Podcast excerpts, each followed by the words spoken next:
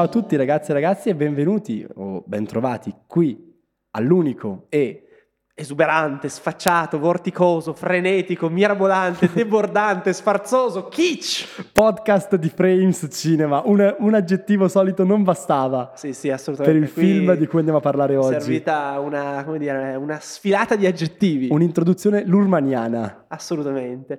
Perché lurmaniani oggi? Eh, perché oggi andiamo a parlare eh, del nuovo film appunto di Buzz Lerman, come accennava Alessandro, ovvero Elvis, che è uscito appunto in questi giorni nelle sale italiane, dopo essere stato presentato eh, al Festival di Cannes, eh, al 75 Festival di Cannes che si è tenuto a maggio appunto, e dove è stato presentato fuori concorso e ha ricevuto comunque un 12 minuti di applausi, una standing ovation. E il primo film di Buzz Lerman dal 2013, appunto, anno in cui aveva realizzato il, il Grande Gatsby con Leonardo DiCaprio. E, e oggi, appunto, cercheremo un po' di, come dire, di, di parlare, di analizzare questa pellicola molto interessante, eh, insomma, che in generale, lo anticipiamo, abbiamo tutti apprezzato parecchio. E, nella foga dell'introduzione ci siamo dimenticati di salutare la nostra ospite, la nostra caporedattrice Anna, che salutiamo con colpevole ritardo. Ciao ragazzi, ciao a tutti.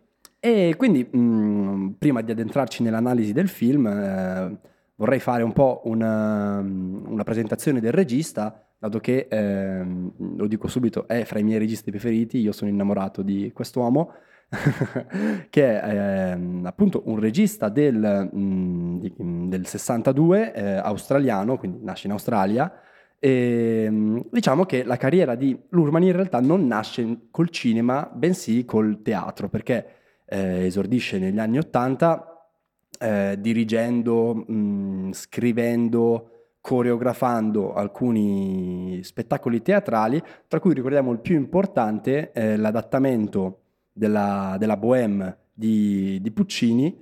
E la cosa interessante di questo adattamento è che eh, riambienta la, la storia negli anni 50, quindi già vediamo subito un, eh, una caratteristica che sarà poi fondamentale nel suo cinema, ovvero questo approccio, mh, come dire, eh, non realistico. mh, Sì, quasi anacronistico, ad Esatto. esempio, citavo prima il Grande Gatsby, che come chi, insomma, chi lo ha visto lo sa, un film ambientato, diciamo, eh, negli anni, negli anni 20, se non sbaglio, 20. appunto, in corrispondenza all'ambientazione del romanzo, Eh, ma poi, appunto, ad esempio, ha una colonna sonora di musica moderna e contemporanea che C'è è Jay-Z. assolutamente eh, anacronistica rispetto all'ambientazione, ecco. E questa influenza teatrale la vediamo mh, subito nel suo primo film, che è mh, Ballroom, gara di ballo del 92, in inglese Strictly Ballroom, eh, che è appunto una, mh, un riadattamento di una pièce teatrale, mh, anche qui australiana, e questo film è molto interessante perché, anche se è fatto ovviamente con un budget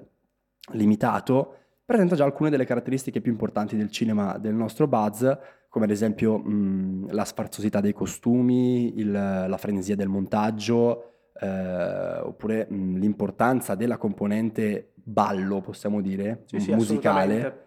E eh, tra l'altro io l'ho trovato molto interessante perché è un po' una specie di dichiarazione di intenti del cinema tutto di Lurman, in quanto la questione del film gira attorno a un ballerino professionista tecnicamente eccelso, ma che non vuole conformarsi al, um, alle regole, ai passi tradizionali dei balli che deve eh, appunto affrontare, ma vuole ballare secondo i propri passi e non scende a compromessi da questo punto di vista. È un po' come ha fatto Lurman poi per tutta la sua carriera, che non ha mai, come dire, non è mai uscito dal suo- dalla sua visione del cinema e ha sempre mh, portato avanti eh, progetti fortemente personali. Come fortemente personale è il secondo film, ovvero Romeo più Juliet di William Shakespeare del 96 e eh, con ovviamente DiCaprio nel ruolo di Romeo e anche qui vediamo un grandissimo approccio che potremmo dire postmoderno al, al testo di Shakespeare perché eh, riadatta tutta la, mh,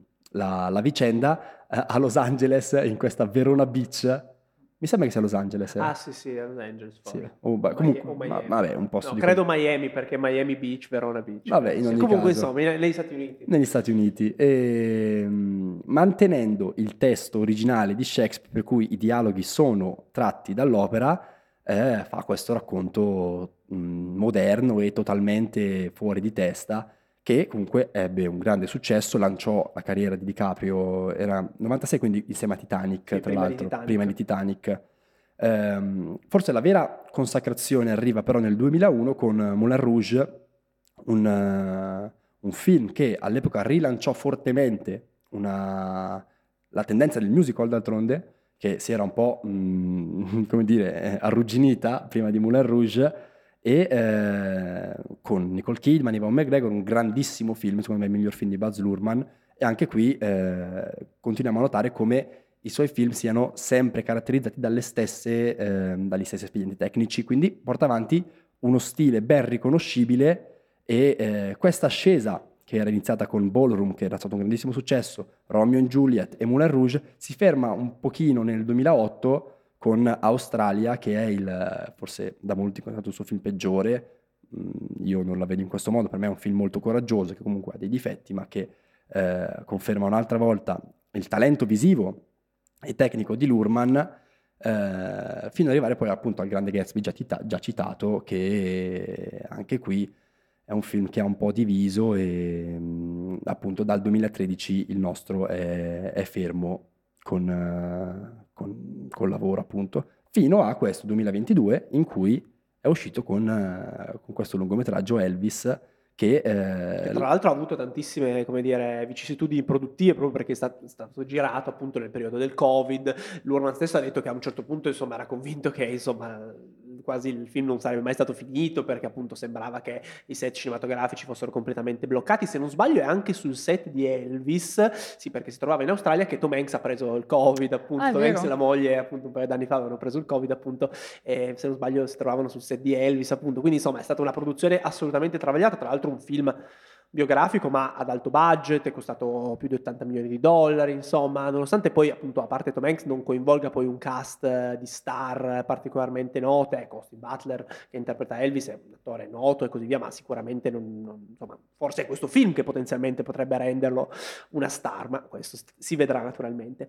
Ehm, tu giustamente dicevi prima ehm, che per te Moulin Rouge è il miglior film di Lurman, io invece, come dire, forse avrei potuto pensarlo fino a qualche giorno fa, ma in realtà adesso che ho visto Elvis, credo che, credo che Elvis sia davvero l'opera più matura di questo regista, Eh, anche perché, allora, chiaramente si tratta di un film, dovessimo dargli un genere, chiaramente è un film biografico, nel senso che racconta appunto la vita di, di Elvis Presley.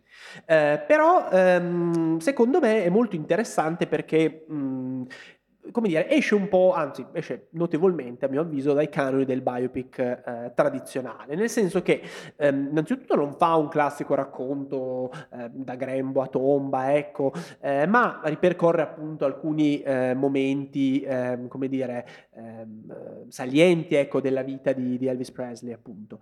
Eh, in, in- tra l'altro una durata di 160, più di 160 minuti, quasi 160 minuti, 160 Una minuti, durata impegnativa. Quasi, quasi tre ore, ecco, poco meno di tre ore. Ehm, ma soprattutto si Voci con- dicono che esista un cut di 4 ore. Sì, esatto, gira anche questa voce. pare Basta, che dammelo. Lorman l'abbia confermato. Ecco. In ogni caso, ehm, il film in particolare si concentra sul rapporto che ehm, si instaura tra eh, Elvis Presley appunto e il suo manager, il colonnello Tom Parker, interpretato da, da Tom Hanks appunto, eh, che sostanzialmente eh, svolse nella, nella vita di Elvis un duplice ruolo, cioè da un lato eh, come dire, è, è, come dire, verità storica riconosciuta il fatto che Parker abbia contribuito in maniera significativa al successo di Elvis proprio perché fu un manager eh, musicale assolutamente moderno, applicò delle tecniche che oggi potremmo definire di marketing, ecco, di personal branding, per usare un termine proprio contemporaneo, ecco, che all'epoca eh, erano, Non erano solite. erano- non erano solite, non erano consuete, esatto.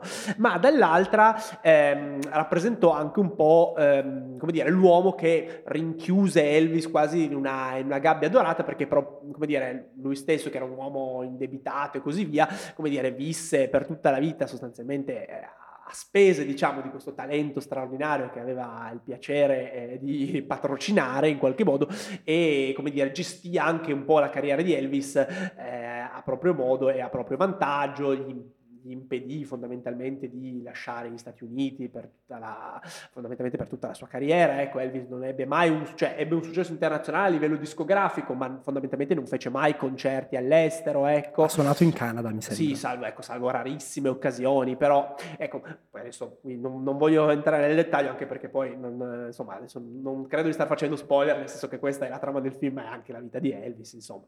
E, e poi il film si concentra anche non, non poco sul rapporto, diciamo, tra Elvis e i fan e tra i fan Elvis, appunto. Quindi, ehm, e dico che non è un biopic tradizionale, non tanto per la struttura del film, che comunque segue abbastanza il classico, come dire, eh, schema di ascesa e caduta di un personaggio. Eh, non è un celebre. film strutturato come ad esempio Steve Jobs.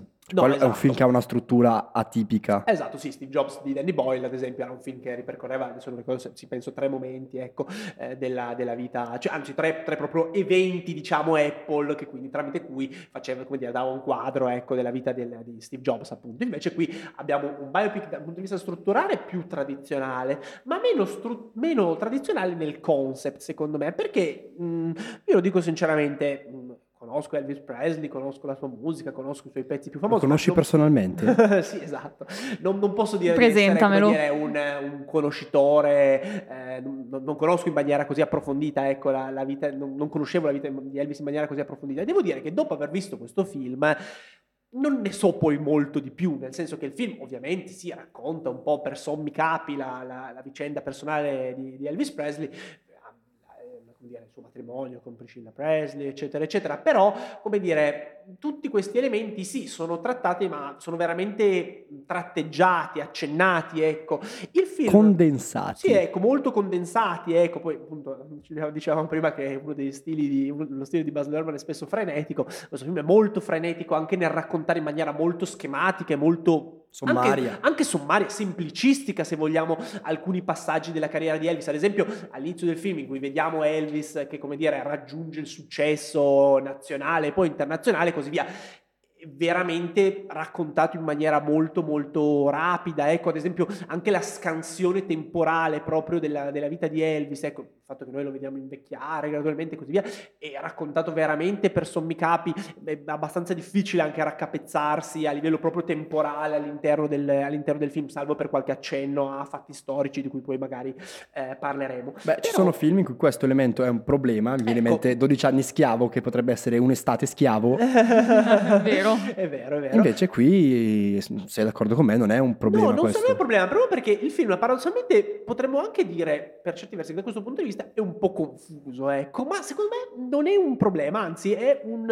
è un pregio per certi versi, perché evita in questo modo la trappola, diciamo, del film pagina di Wikipedia, del biopic tradizionale che ti racconta per filo e per segno, come fosse come stessimo leggendo una biografia, la vita del personaggio, ma poi non sa dare nessun, non sa offrire nessuna chiave di lettura, ecco sulla figura che racconta. Invece ehm, mi sembra che Lerman abbia un'idea molto molto precisa del racconto che vuole fare del personaggio, nel senso che lui fa, come dire, compie la, la scelta, ecco, di non raccontare tanto l'Elvis persona, anche l'Elvis nella sua vita privata, nel senso che ad esempio il rapporto con la moglie, Priscilla, è veramente eh, accennato in un paio di scene, lei è un personaggio ma compare comunque relativamente poco all'interno della durata mostruosa di questa pellicola, ecco. E, e ehm, Ugualmente dire, la dipendenza dalle droghe non viene mai approfondita. La dipendenza dalle droghe, poi alla fine appunto si vede anche, cioè, come dire, viene anche raccontata la morte di Elvis e così via. Ecco, la morte di Elvis non si vede nel film, viene solo accennato, Elvis Presley è morto e così via. Cioè, quindi è veramente un film che non si sofferma sui dettagli biografici di Elvis, ma piuttosto racconta ehm, come dire, cerca di tratteggiare anche tramite n- numerosissime scene di concerto e così via, l'Elvis icona, eh, l'Elvis la figura pubblica di Elvis, l'Elvis letteralmente oggetto di desiderio dei suoi fan del colonnello Parker, della moglie, cioè tutti alla fine vogliono Elvis in qualche modo e per motivi diversi, ad esempio c'è secondo me molto forte il modo in cui eh, Lorman racconta quanto Elvis fosse letteralmente un oggetto di desiderio sessuale da parte un sex symbol, eh, un sex symbol da parte dei, dei, dei, suoi fan, delle sue fan, ecco.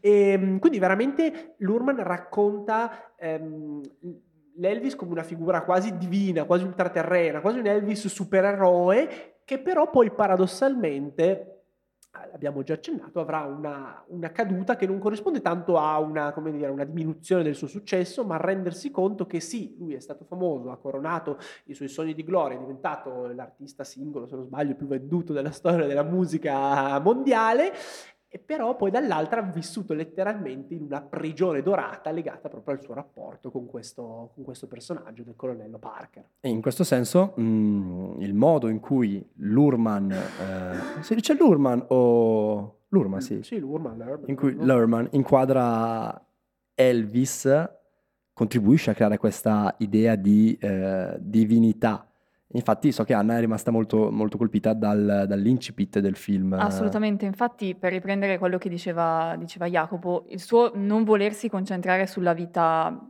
strettamente personale di Elvis si riflette molto secondo me nella scelta di inquadrarlo interamente per la prima volta e come vero protagonista dello schermo in un momento in cui è già sul palco, nel senso eh, all'inizio del film mh, c'è un, una bellissima scena in cui vediamo il colonnello Parker eh, che ha sentito parlare di Elvis, del, del, del, ha sentito la sua voce, si è incuriosito riguardo al personaggio che lo, lo, va a cercare prima di Più una che sua... si è incuriosito, ha visto che la gente si incuriosisce. Si incuriosiva. Esatto. Mm, mm, mm. E quindi okay. snasa subito... Giusto, giusto. Snasa Bi- businessman. tecnico. sì, sì, sì.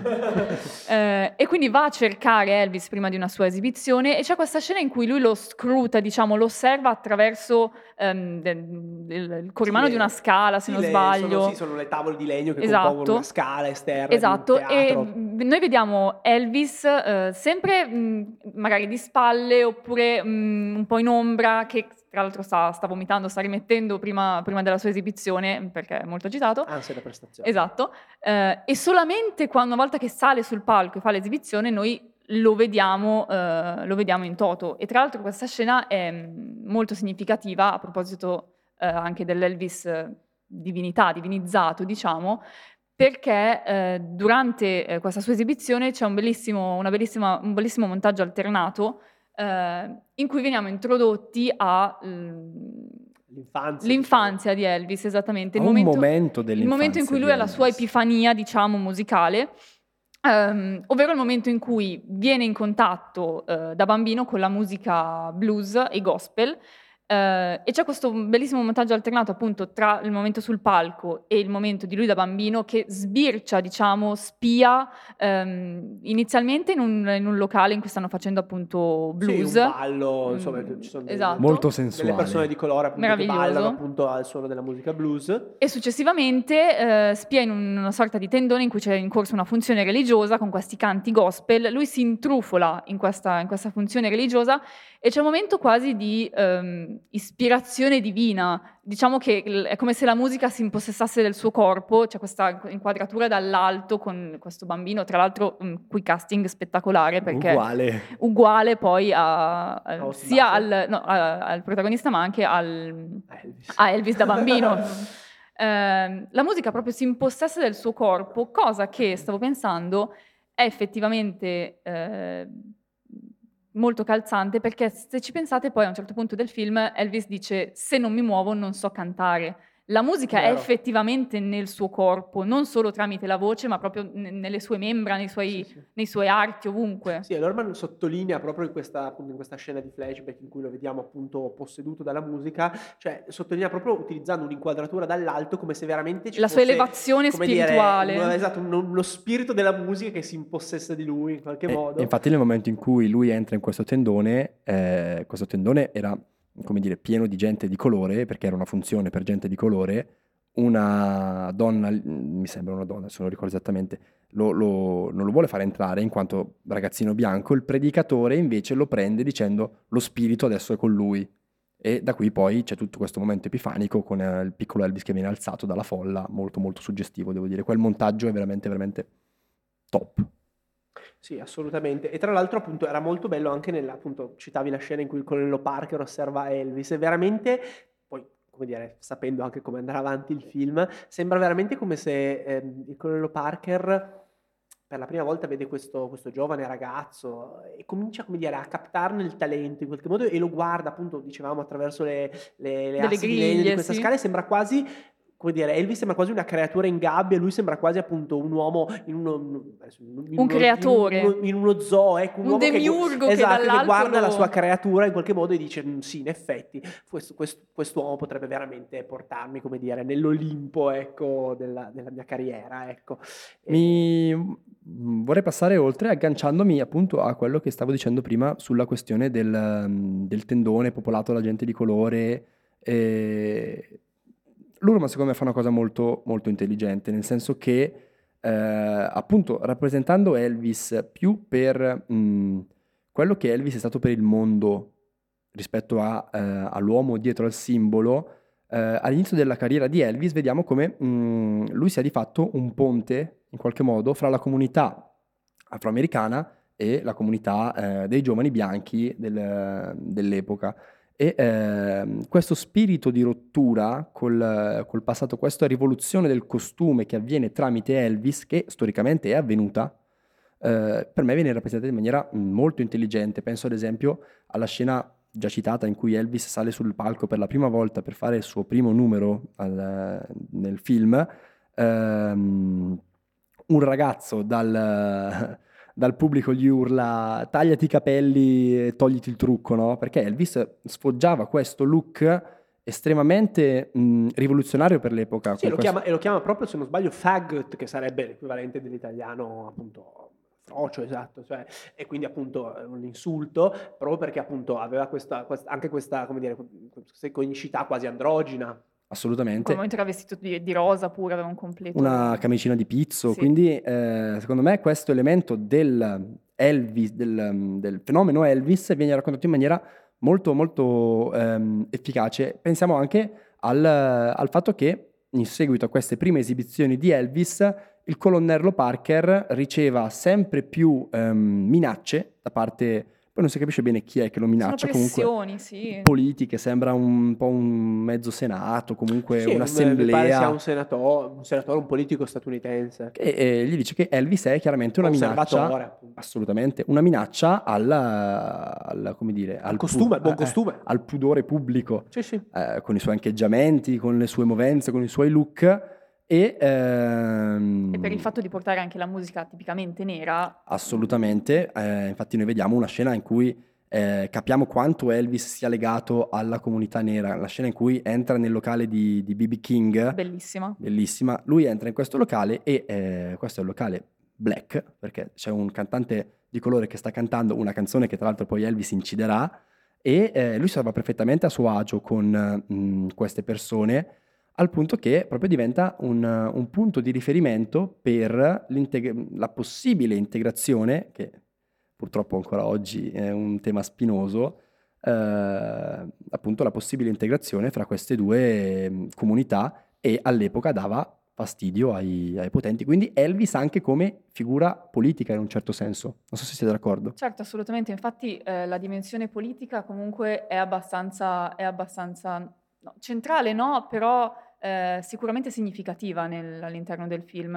Eh, penso per dire ai mo- molti omicidi politici che sono eh, mostrati o raccontati all'interno, all'interno, del film, a partire da quello di, di Martin Luther King per, per, proseguire con Bobby Kennedy. E sono veramente... Ehm... Che tra l'altro Martin Luther King fu ucciso a Memphis, dove eh, Elvis aveva iniziato la propria carriera appunto ne- all'interno della, della cultura musicale, stavo dicendo cinematografica, della cultura cinema, eh, ancora, della cultura musicale eh, black, quindi blues, certo. gospel, rhythm and blues. E vediamo proprio come sia, lui sia legato e scosso da, dalla notizia di questo, di questo, omicidio proprio per il suo ehm, essere così eh, unito e il, suo provenire, diciamo, alla fine dalla, dalla comunità nera, perché ehm, i pochi cenni biografici che, che ci vengono dati del, dell'infanzia di Elvis ci dicono che appunto per motivi prettamente economici, se non erro, con la famiglia si era dovuto trasferire appunto in un quartiere eh, popolato da, da, da, persone appunto nere. E, ehm, Comunque Baz Luhrmann non è così ingenuo da voler rappresentare Elvis come paladino della comunità black, perché no. questo non, potrebbe anche essere no storicamente vero. Infatti vediamo anche mh, dopo l'omicidio Bobby Kennedy, eh, Elvis ugualmente scosso come eh, dopo l'omicidio di Martin Luther King e c'è quella bellissima scena in cui canta If I Can Dream, che è una delle poche canzoni politiche e sociali di Elvis, insieme a In the Ghetto, eh, questa scena in cui lui canta questa canzone allo speciale TV e, e forse, oggi, forse, oggi, noi non capiamo la, l'importanza che ha avuto quel gesto, perché Elvis, un cantante, un performer, storicamente non impegnato a livello politico, porta durante il suo ritorno sulla scena, perché ricordiamoci che lo speciale 68 si chiama Comeback Special, perché Elvis era mh, molto tempo che non partecipava a una trasmissione televisiva, porta una canzone non di denuncia, ma apertamente politica e sociale. E quindi per me Baz riesce a costruire questa dimensione del personaggio in maniera molto, molto efficace e molto intelligente. Non so Jacopo cosa ne pensi. Sì, sono d'accordissimo, è veramente, ecco, come dire, questi eventi storici, ad esempio a un certo punto si fa anche riferimento alla morte di Sharon Tate per mano della come dire, della, della famiglia della, Manson, esatto, diciamo. della banda di Charles Manson, appunto. Eh, insomma, sono tutti elementi che quasi punteggiano un po' la narrazione del film e aiutano anche un po' a, raccontare il, il, passaggio del tempo e così via. E, mh, da questo punto di vista, poi citavi appunto la, la, la, la scena di, in cui Elvis canta uh, If I Can Dream al, al al comeback special del, del 68 e, e, e, questa è una delle scene di concerto più belle del film, ma um, come dire, il film è veramente ricchissimo di scene di concerto, ce ne sono tantissime, sono tecnicamente strepitose e, e, e poi tra l'altro mh, anche molto significative proprio da un punto di vista narrativo, penso ad esempio alla prima appunto scena di concerto che citavamo, che citava prima eh, Anna, ehm, in cui ad esempio per la prima volta vediamo eh, dire, la reazione del pubblico, in particolare del pubblico femminile, eh, di fronte agli ancheggiamenti di, molto sensuali e eh, provocanti di Elvis, come dire, che mandarono veramente invisibilio. Eh, e veramente portarono Elvis ad essere appunto quell'oggetto di desiderio eh, anche sessuale di cui si diceva. e le donne anche forse cercare un'emancipazione sessuale più assolutamente, aperta. Assolutamente, di cui si diceva prima. Ehm, però la cosa che mi, ha, dire, mi è piaciuta molto, ecco, anche da questo punto di vista, e di nuovo qui si esce un po' dai canoni del biopic tradizionale e così via. Del e, biopic musicale del biopic musicale tradizionale e che mh, appunto le scene di concerto sono molte, ma si evita assolutamente l'effetto karaoke alla Bohemian Rhapsody, nel senso che Bohemian Rhapsody, al di là del fatto che poi era un film, come dire, storicamente abbastanza eh, inattendibile, ecco, che cambiava molti aspetti della vita di Freddie Mercury, però era, un, era veramente un biopic molto tradizionale che appunto eh, faceva anche un certo revisionismo ecco, sulla, sulla sua vita e sulla sua figura, ma alla fine si limitava abbastanza a raccontare l'evoluzione dei Queen e così via, fino eh, a giungere appunto al, al tripudio del Live Aid, del concerto del Live Aid eh, alla fine del film. E appunto Bohemian Rhapsody era veramente abbastanza un film karaoke in cui ci venivano propinate tutte le canzoni dei Queen, appunto, nella loro versione originale, appunto. Che comunque fa sempre piacere ascoltare. Che comunque fa sempre piacere ascoltare, ecco. va bene, però insomma il film era veramente, dire deludente, dir poco a mio avviso. Io veramente sono tutto tranne che un fan di Bohemian Rhapsody. E tra l'altro appunto a proposito di film karaoke, era stata proprio addirittura fatta, se non sbaglio, una versione karaoke per il cinema in cui appunto la gente poteva andare a vedere Bohemian Rhapsody per cantare appunto le canzoni dei Queen insieme Atroce. al film. Ecco, eh, però appunto invece qui si evita completamente questo, questo, dire, questo, questo aspetto. Eh, le canzoni risultano veramente essere origina- eh, utilizzate da Lerman in maniera originale, nel senso che lui le utilizza come contrappunto di fatto ai vari momenti della vita di Elvis. Ad esempio, eh, la canzone Trouble, no? che, che, che, inizia con la... Con la If la, you're looking la, for trouble. Esatto, con la... Come da, dire, da, da, da, da. Battuta, if you're, look, uh, if you're, looking for trouble.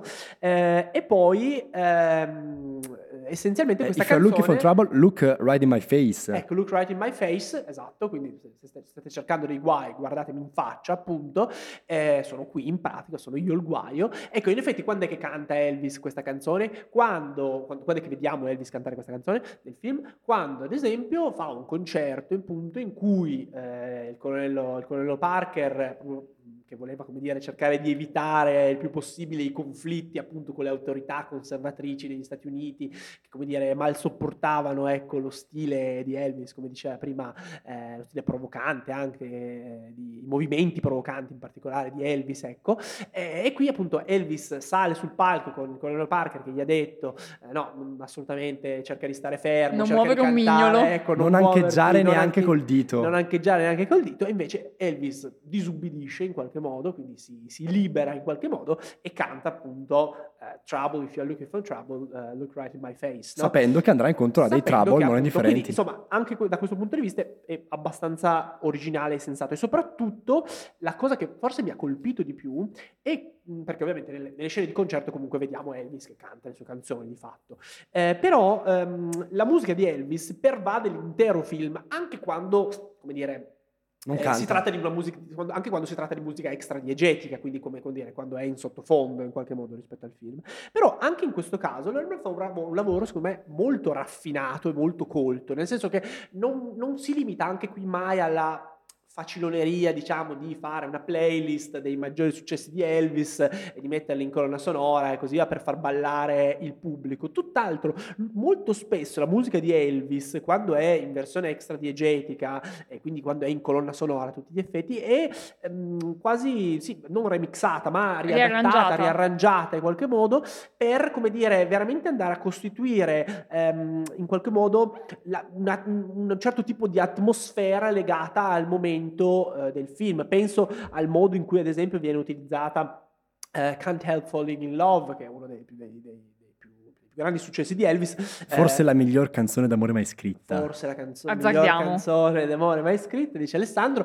Eh, ecco appunto, la, tra l'altro se non sbaglio non vediamo, forse sbaglio, eh, ma non vediamo mai Elvis cantarla. No, mi film. sembra di no. Tra l'altro il ecco. momento che stavi per citare tu, quello quando lui si bacia la prima volta con, che vediamo baciare Elvis, la mm, Priscilla sì. la prima volta, io sono quasi sicuro, non dico al 100%, che nel momento in cui storico, quel, mm, Elvis era appunto in Germania, sì la canzone non era ancora uscita, non era ancora stata eh, scritta. Vedi, addirittura ci sono degli anacronismi musicali, no? Quindi, di nuovo, la musica di Elvis non è utilizzata in maniera. Ma, ma potrei sbagliarmi, eh. Beh, potre... non lo so, appunto, però interessante come cosa. Ma, ma, non mi stupirei, ecco, proprio perché non è legato, diciamo, ehm, la musica, appunto, non, è, non, è, non, viene utilizzata, come dire, come in funzione karaoke, come dicevo prima, ma viene utilizzata per creare delle, di, dire, delle, delle atmosfere, delle, delle, strutture emotive, appunto, all'interno del film. Can't Help Falling in Love with You, riarrangiata eh, per l'orchestra e così via, anche, in, delle, anche come dire, in maniere assolutamente malinconiche, perché ad esempio nella scena in cui vediamo il primo bacio tra Elvis e Priscilla abbiamo una, una, una, dire, una versione di Can't Help Falling in Love with You più um, romantica, romantica, e come dire ottimista in qualche modo, mentre invece... Confermo che Elvis ha fatto servizio nel 58, per due anni si dice nel film, la canzone esce nel 61. Ecco, quindi addirittura abbiamo un anacronismo musicale, però appunto questa canzone sta bene in quel momento. E poi la canzone viene riutilizzata alla fine del film quando diciamo ci sarà la, adesso eh, facciamo mm. spoiler in caso di questo ma però non, non c'è nulla, non, nulla di spoiler. Quando ci sarà diciamo la, la, l'incontro finale che è quasi un addio ecco tra Elvis e Priscilla in macchina all'aeroporto ecco proprio praticamente poco prima della morte di Elvis. Ecco, di nuovo lì vediamo Elvis salire la scala dell'aereo, salutare i giornalisti, se non sbaglio, presenti al momento e così via. Ecco, e lì di nuovo torna, come dire, potente il tema di Can't Help Falling in Love with You, um, suonato dall'orchestra e così via, in una versione malinconica, quasi funerea. Ma penso ad esempio anche all'utilizzo che viene fatto di Suspicious Mind, un altro grande successo di Elvis, che è una canzone che veramente è quasi un leitmotiv della seconda parte del film, nel senso che viene ripresa mille volte in una, vers- in una versione sempre più cupa e oppressiva, appunto, proprio per ehm, fare da contrappunto alla discesa di Elvis che gradualmente si rende sempre più conto veramente di trovarsi in una sorta di prigione dorata eh, nella, sua, nella, sua, casa. Appunto, Infatti la canzone inizia We're caught in a trap, I can't walk out. Ecco appunto, cioè di nuovo riferimento alla trappola, è perfetto per questo e di nuovo però eh, Lorman non la utilizza nella maniera filologicamente corretta, la utilizza in una versione riarrangiata e quindi di nuovo con grandissima personalità. E ad esempio chiudo, prima di passare la parola, per dire che ad esempio nella, ho apprezzato anche moltissimo ehm, i titoli di coda ehm, in cui praticamente ascoltiamo tutta una serie di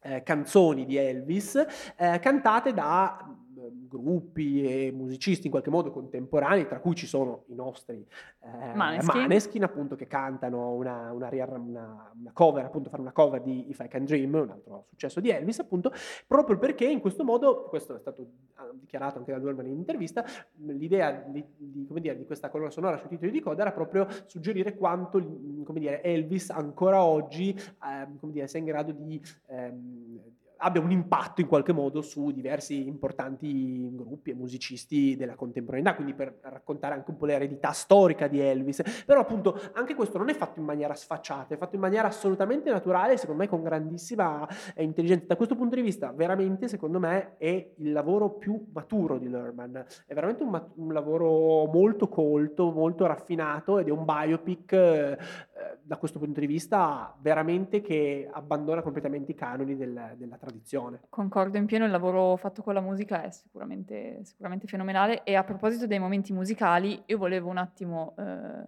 fare un applauso alle interpretazioni de, di questo, in questo film. Assolutamente. eh, specialmente appunto Austin Butler che per tutta la prima parte del film eh, canta mh, proprio lui con la sua voce le, le, canzoni di Elvis, tra l'altro in una maniera eh, divina. divina, esatto, e mentre nella, sec- nella, seconda parte del film, quando Elvis è nel suo punto di carriera più, più maturo, diciamo, più non anziano, però più là, ehm, è invece mixato con, con la voce originale, originale, di Elvis, però veramente l'interpretazione di, di Austin Butler secondo me è sì, poi è un'interpretazione Fenomenale. proprio vissuta, cioè non c'è di nuovo, non mi dispiace di nuovo tornare su Bohemian Rhapsody, ma non Lo c'è stai la, la copia carbone appunto di Freddie Mercury che era eh, Rami Malek in, in Bohemian Rhapsody con i dentoni e così via. Cioè qui è veramente secondo me un'interpretazione vissuta, sofferta, quella. E- infatti Ma anche una bella scommessa secondo me da parte di Lerman perché Austin. Butler non è un Nessuno. attore, confer- non è un attore affermato, nella sc- è affermato adesso dopo aver fatto Elvis, ma era un grande rischio prendere... Sì, non aveva mai fatto ruoli così importanti, così significativi prima, prima di questo film e adesso chissà, magari lo vedremo, inizieremo a vederlo, a vederlo ovunque. Eh, il lavoro che fa è veramente, veramente impressionante, la somiglianza, il lavoro che, ha fatto- che ha fatto con i movimenti, con il ballo, il corpo proprio. In eh, concerto è uguale. Tant'è che eh, ci sono alcune scene in cui, eh, sul, sul finale ci sono delle scene in cui si, si vede poi Elvis, materiale di repertorio, e mh, guardando il film sei un attimo confuso, dici aspetta ma è, è l'attore o è... an- o è- Jacopo si è girato in quel momento in sala e mi ha detto ma quello è Elvis o è Austin Butler? No, no, c'è veramente un momento alla fine che è ehm, il momento in cui vediamo l'ultima esibizione nella storia, come dire, l'ultima esibizione pubblica di Elvis, diciamo, cioè, ci sono anche i video su YouTube, ecco, se volete vederli, eh, immagini di repertorio, e appunto veramente c'è a un certo punto un'alternanza tra le immagini di Elvis e le immagini di Austin Butler che fa Elvis in quel momento e Ed è una sovrapposizione ero, ero quasi appunto in dubbio su quale fosse il vero Elvis Sì, perché è sì, sì. impressionante. E l'interpretazione tra l'altro è un crescendo perché ehm, sicuramente eh, per tutta la durata del film è, è molto convincente, ma personalmente ehm, quando fa il primo concerto a Las Vegas, nell'hotel di Las Vegas, eh, io proprio in sala ho avuto un attimo di click, ho detto aspetta, ho proprio dovuto ricordare a me stessa che non si trattava di immagini di repertorio, ma appunto di un'interpretazione, di un'interpretazione cinematografica. E qui quindi secondo me il lavoro è stato veramente, veramente eccellente. Ma poi, ad esempio, al di là delle sequenze musicali in cui è straordinaria la, come dire, anche la capacità mimetica, diciamo, di Austin Butler, però è, è pazzesco, secondo me, ehm, lui, ad esempio, nella parte finale in particolare, è veramente un crescendo la sua interpretazione. Io sono da, cioè, secondo me lui è sempre bravo nel film, ma è veramente nella parte finale raggiunge livelli di intensità straordinari. Ad esempio, appunto, nella scena eh, aeroporto, quella appunto in cui saluta Priscilla Presley, eccetera, eccetera, cioè ha un, un dolore nel, nel volto, negli occhi e così via, che secondo me ver- veramente ha fatto una performance da grande, da grande attore, ecco. Sia a livello fisico e quindi con tutto il lavoro sui concerti che secondo me nei momenti più intimi e anche nel, nel portamento, nel- nella parlata, secondo me è stato... È così tenero anche il rapporto che lui ha con la madre all'inizio, c'è tutta una parte appunto sul rapporto con i genitori, ecco, molto interessante sia il rapporto con la madre sia il rapporto col padre, ecco, e anche all'inizio c'è questa madre molto... Apprensiva. sì, molto apprensiva, molto protettiva, preoccupata, ecco, non tanto, cioè conscia del, del, del talento del figlio, ma dall'altra timorosa che alla fine lui possa non farci, possa fallire, ecco, possa effettivamente non raggiungere il successo e possa tornare a casa molto deluso, ecco.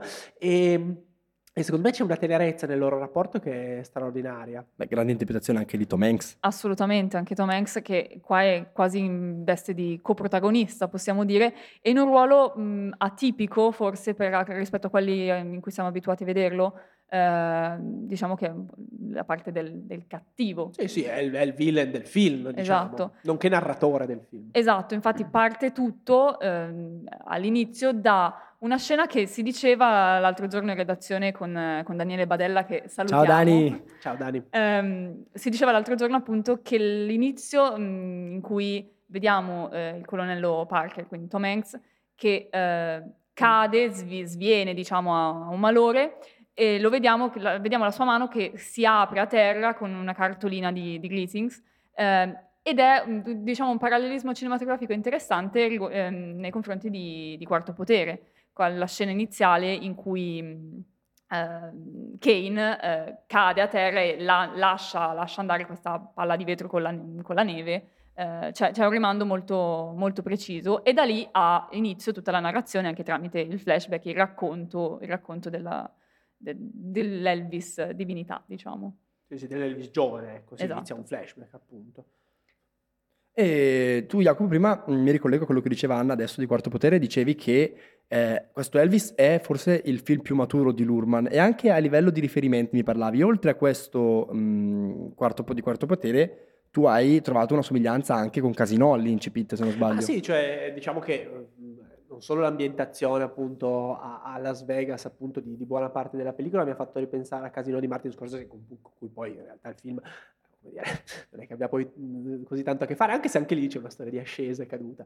Eh, però eh, diciamo che la, l'aspetto che me l'ha ricordato è ad esempio questo inizio quasi infernale, apocalittico, in cui c'è questo il colonnello Parker, appunto vecchio, appunto perché poi tutto il film in realtà è un, come dire, è un, quasi un delirio del colonnello Parker dall'ospedale appunto a Las Vegas, lui che ricorda appunto la gioventù con Elvis e così via, e vediamo quest'uomo invecchiatissimo con questo trucco pesante e così via addosso a Tom Hanks e così via, e vediamo quest'uomo, mm, come dire, che poi scopriremo che anche dopo la morte di Elvis appunto ha avuto, come dire, problemi di, col gioco d'azzardo e così via, si è giocato praticamente una fortuna, ecco, nelle, alle slot machine di Las Vegas e lo vediamo veramente girarsi in questi giganteschi casino pieni di slot machine. In un vortice in quasi. quasi appunto poi questa regia vorticosa di Lurman che mi ha ricordato per certi versi anche i movimenti di macchina assolutamente vorticosi di Scorsese in Casino, dove tra l'altro anche qui torna c'era molto anche nel film di Scorsese eh, il, um, il, l'uso di tutti questi cartelloni luminosi appunto a Las Vegas circondati da queste luci al neon e così via. Eh, insomma mi ha, mi ha, ricordato un po' anche l'ambientazione quasi infernale del finale di Casino ecco eh, questa Las Vegas piena di anziani ecco. Insomma ci, ci sono secondo me dei, dei riferimenti. Poi secondo me appunto il film è il miglior film di Lurman ma per mio gusto personale, ma quello al di là del migliore, che poi su cui si potrebbe parlare, forse è anche una questione soggettiva, secondo me quello su cui sono sicuro, l'ho già anche detto, è che sia il film, il più maturo, proprio perché, nonostante sia un film assolutamente lormaniano, poi magari appunto ti passo la parola su questo Alessandro, ehm, è un film anche ehm, più ehm, equilibrato per certi versi, cioè lui eh, fa un film assolutamente personale in cui mette molto del suo stile, ma dall'altra, come dire, si tiene anche un po' più a freno e secondo me realizza un'opera più equilibrata e più, più matura appunto da un punto di vista proprio stilistico. Sì, secondo me stilisticamente è pienamente inserito nella poetica, nell'estetica, nella tecnica di Lurman, ma secondo me la cosa intelligente che fa è eh, sapere quando trattenersi, quando fare un, magari un passo indietro e quando invece mh, mhmm, lasciare libero il suo stile di, di uscire e di esprimersi eh, e quindi troviamo mh, mhmm, una serie di espedienti che sono eh, largamente lurmaniani, penso ad esempio al montaggio che abbiamo già citato, è eh, soprattutto nella prima parte mh, mhmm, forsennatissimo. La prima ora del film ha un ritmo incalzante, irresistibile, voglio dire. Io ho fatto tutta la prima ora non sono mai stato fermo sulla seggiolina. e, um, il montaggio che, eh, come già dicevamo mh, nella mia introduzione sul regista, non ha mai mh, una mera valenza tecnica, non, ha, eh, non intende far seguire la, la, sequenza degli eventi in maniera chiara e lineare come dovrebbe fare un montaggio tradizionale, ma mh, vuole esprimere eh, un qualcosa. Ad esempio mi viene in mente sempre la sequenza in cui Elvis entra nel locale di BB King, eh, Elvis già famoso ovviamente, ehm, ci sono questi continui stacchi di montaggio sul volto di Elvis da tutte le angolazioni possibili, rapidissimi, e a me hanno fatto venire mh, una sensazione come se fossero tanti flash di tante macchine fotografiche che accompagnavano Elvis all'ingresso di questo locale, come se fossimo noi i fotografi e vedessimo Elvis da tutte le parti in maniera mh, anche eh, confusionaria, perché confusionario è proprio quel, quel tipo di momento. Quel, quel momento. Eh, una, un'altra cosa che mi ha mh, sorpreso è che in realtà devo dire non è molto comune nel cinema di Lurman, forse esiste solamente in Romeo e Juliet, ma potrei sbagliarmi, è l'utilizzo del, dello split screen, Qui che molto. qui è, è centrale, soprattutto nel- nei, nei primi 20-30 minuti del film. In cui c'è addirittura una parte eh, che sembra un fumetto. Ecco, Sì, esatto, nella prima esatto. parte di film. Un po' la Wes Anderson, quello. L'ultimo Sì. Wes Anderson ha fatto uh, uso di questa tecnica. E mm, parlava appunto dello split screen che anche qui serve a, eh, come dire, a stupire lo spettatore all'inizio, quasi dargli uno schiaffo per farlo entrare nella narrazione con questi split screen che all'inizio sono mm, due, tre e man mano che eh, questa sequenza va avanti diventano 7, 8, 9, continuano a cambiare forma, diventano proprio un, un espediente tecnico utilizzato in maniera artistica e per me questa è proprio la summa del, dello stile lurmaniano, non so se però non ci ho mai visto una, come dire, una mera esibizione tecnica. No, Come no, sto dicendo il contrario casi- io. sì, come invece in altri casi mi era, mi era capitato di pensare, anche ad esempio su- su- in certe sequenze del Grande Gatsby, in cui pure non si utilizzava lo split screen, però insomma in certe sequenze del Grande Gatsby mi avevano fatto pensare a una mera esibizione tecnica e così via.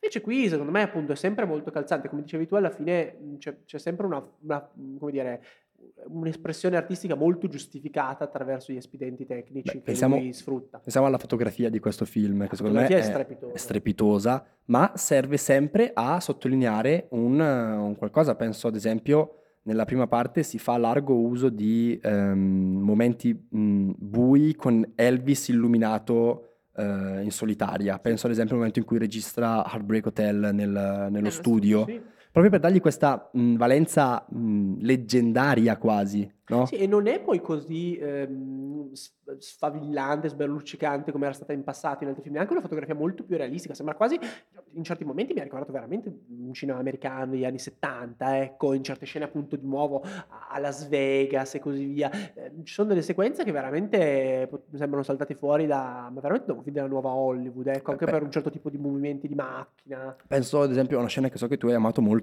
è il confronto con eh, il padre che arriva sul finale quando Elvis mh, di fatto torna tra le grinfie del, del, eh, colonnello Parker, ehm, in cui il padre viene inquadrato in questa stanza buia col volto illuminato di rosso.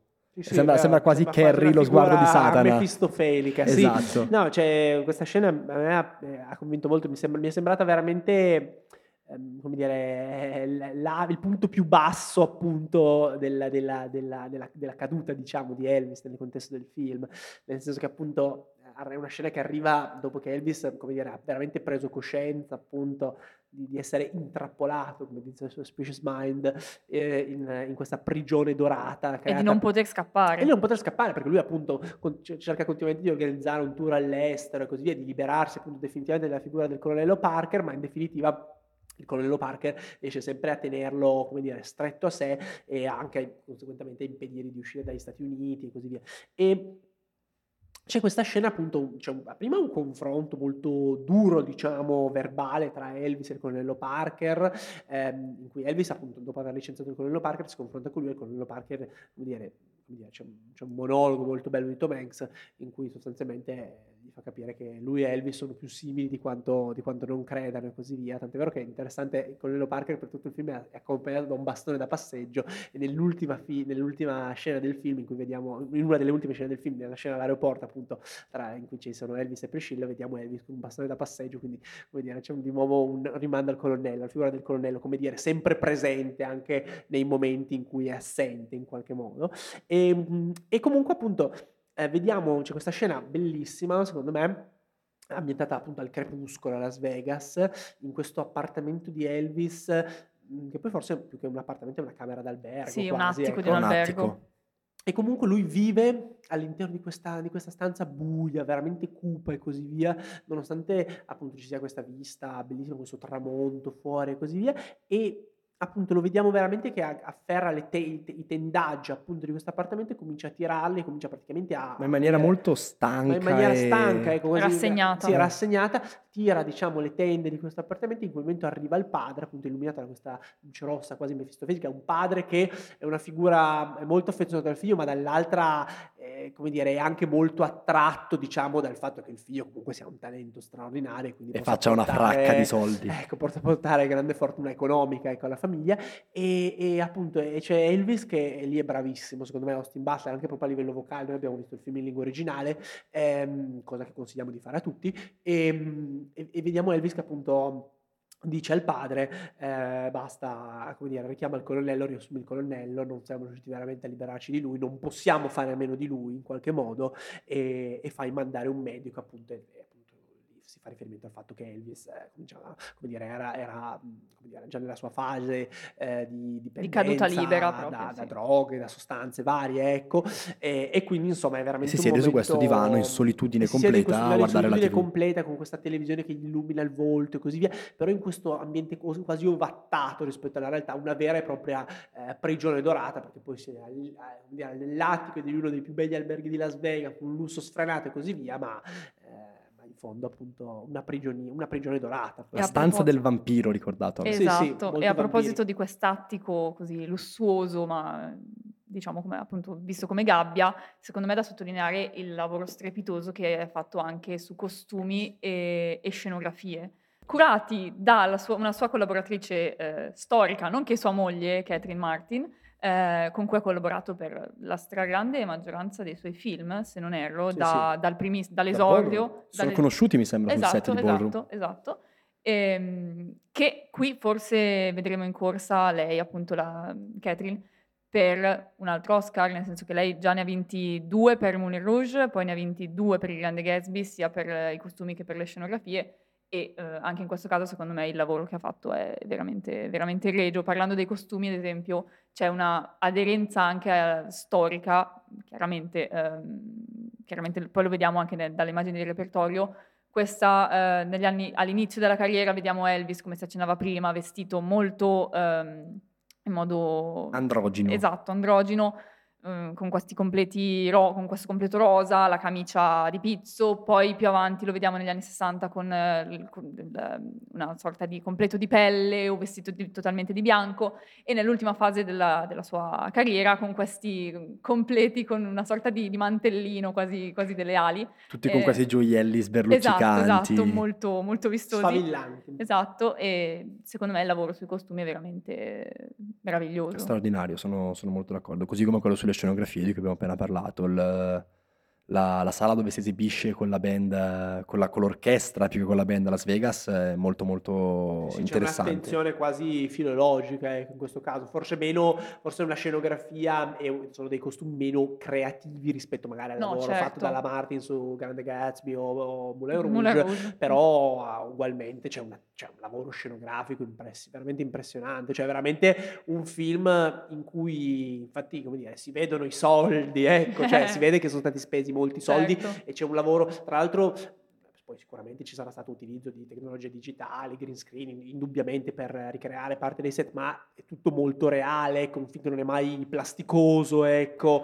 Eh, solitamente, solitamente Lurman rende la sua CGI abbastanza plasticosa, io penso intenzionalmente in realtà per sì, dare sì, questo... Per, idea... al Grande Gatsby, esatto. Grande Gatsby, cioè New York è finta. È palesemente finta, qui invece non lo fa. No, è vero. È perché vero. l'idea è eh, più realistica, secondo sì, me. Sì, è una, proprio un altro, un altro concept... Eh, un altro concept del film. Che si vede anche sul finale, proprio le ultime inquadrature, che sono immagini di repertorio, no Jacopo?